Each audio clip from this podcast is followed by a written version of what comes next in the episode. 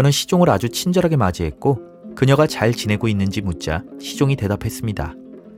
당신은 아마도 세상에서 가장 행복한 남자일 겁니다. 그분께서는 당신을 다시 만나길 손꼽아 기다리고 계십니다만 이제 자물성에도 한계가 오셨나 봅니다.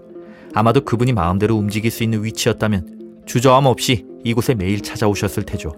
저는 시종에게 그녀의 고귀하고 우아한 차림새로 볼 때 일반적인 계급을 훨씬 넘어선 사람일 거라 확신한다며 그녀의 신분을 넌지시 떠보았고 이에 시종이 대답했습니다.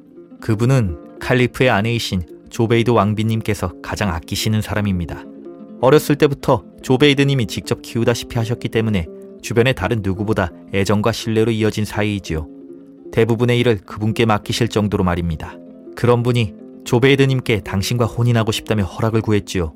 조베이드님께서는 그것이 좋은 선택인지 확인하기 위해 당신을 먼저 만나보기로 하셨습니다.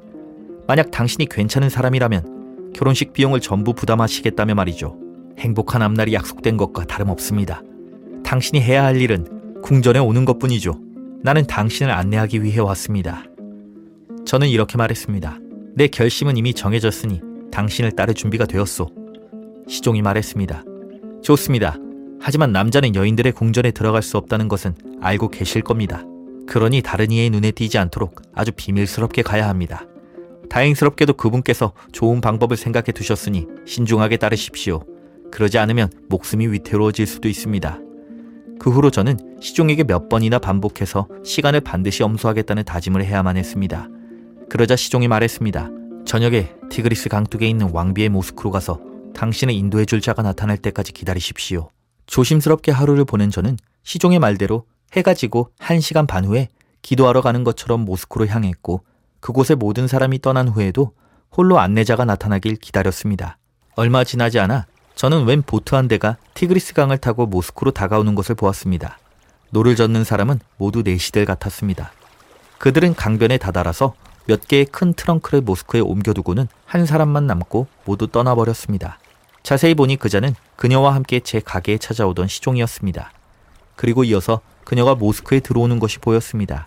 저는 그녀에게 다가가서 지시를 따를 준비가 되었다고 말했습니다. 그녀는 지체할 시간이 없습니다. 라고 말하고는 트렁크 중 하나를 열더니 우리의 안전을 위해 제가 그 안으로 들어가길 원했습니다. 그러면서 이렇게 덧붙였습니다. 두려워하지 않으셔도 됩니다. 모든 건 제게 맡겨주세요. 저는 그제야 조금 두렵기 시작했지만 물러서기에는 너무 멀리 왔다고 생각되어 그녀의 지시대로 트렁크에 들어갔습니다. 그녀는 즉시 트렁크를 잠갔고 그녀의 시종은 다른 내시들을 불러 트렁크들을 다시 배에 실으라 명령했습니다. 그렇게 우리는 모두 배에 올랐고 뱃사공들은 조베이드님의 궁전을 향해 노를 저었습니다. 그동안 저는 트렁크 속에서 제가 처한 위험을 심각하게 느꼈지만 때는 늦었고 그저 신께 기도하는 수밖에 없었습니다. 배는 궁궐문을 향해 정차했고 트렁크는 내시관의 저택으로 실려갔습니다. 그는 왕비의 궁전에 있는 모든 문의 열쇠를 관리하고 있었기 때문에 그의 검열을 거치지 않고서는 그 어떤 것도 궁전 안으로 들어갈 수 없었기 때문입니다. 하지만 너무 늦은 시간이라 내시관은 침실에 있었고 우리는 그를 불러와야만 했습니다.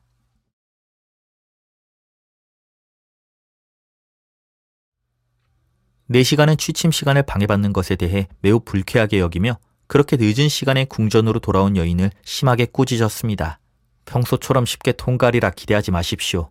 내가 직접 열어보지 않은 트렁크는 단 하나도 들어가지 못할 것입니다. 그와 동시에 내시들에게 명하여 트렁크들을 자기 앞으로 가져와 하나하나 열라고 하자 공교롭게도 제가 들어있는 트렁크가 첫 번째로 옮겨졌습니다. 덕분에 저는 말로 표현할 수 없는 두려움에 빠졌지만 제가 사랑하는 그녀는 열쇠를 넘겨줄 수 없다며 이렇게 말했습니다. 당신도 잘 알고 있듯 이것들은 모두 조베이드님을 위한 것입니다. 이 트렁크에는 최근 바그다드에 도착한 상인들로부터 구입한 진귀하고 값비싼 상품들이 가득 들어있지요. 특히 메카에서부터 온 잼잼 물병 중 하나라도 깨지면 다시 구하기도 어렵습니다. 당신은 이에 대한 책임을 지게 되겠지요. 더불어 당신의 오만함에 대해 조베이드님의 분노를 경험하게 되실 겁니다. 이처럼 그녀가 강력하게 경고하자 내시관은 감히 열어볼 엄두가 나지 않는 듯 했습니다. 그는 몹시 분한 목소리로 말했습니다. 이것들을 모두 들여보내라. 그러자 궁전문이 열리고 트렁크들이 안쪽으로 옮겨지기 시작했는데 마지막 트렁크가 들어오고 있을 때 이런 소리가 들려왔습니다. 칼리프께서 행차하신다.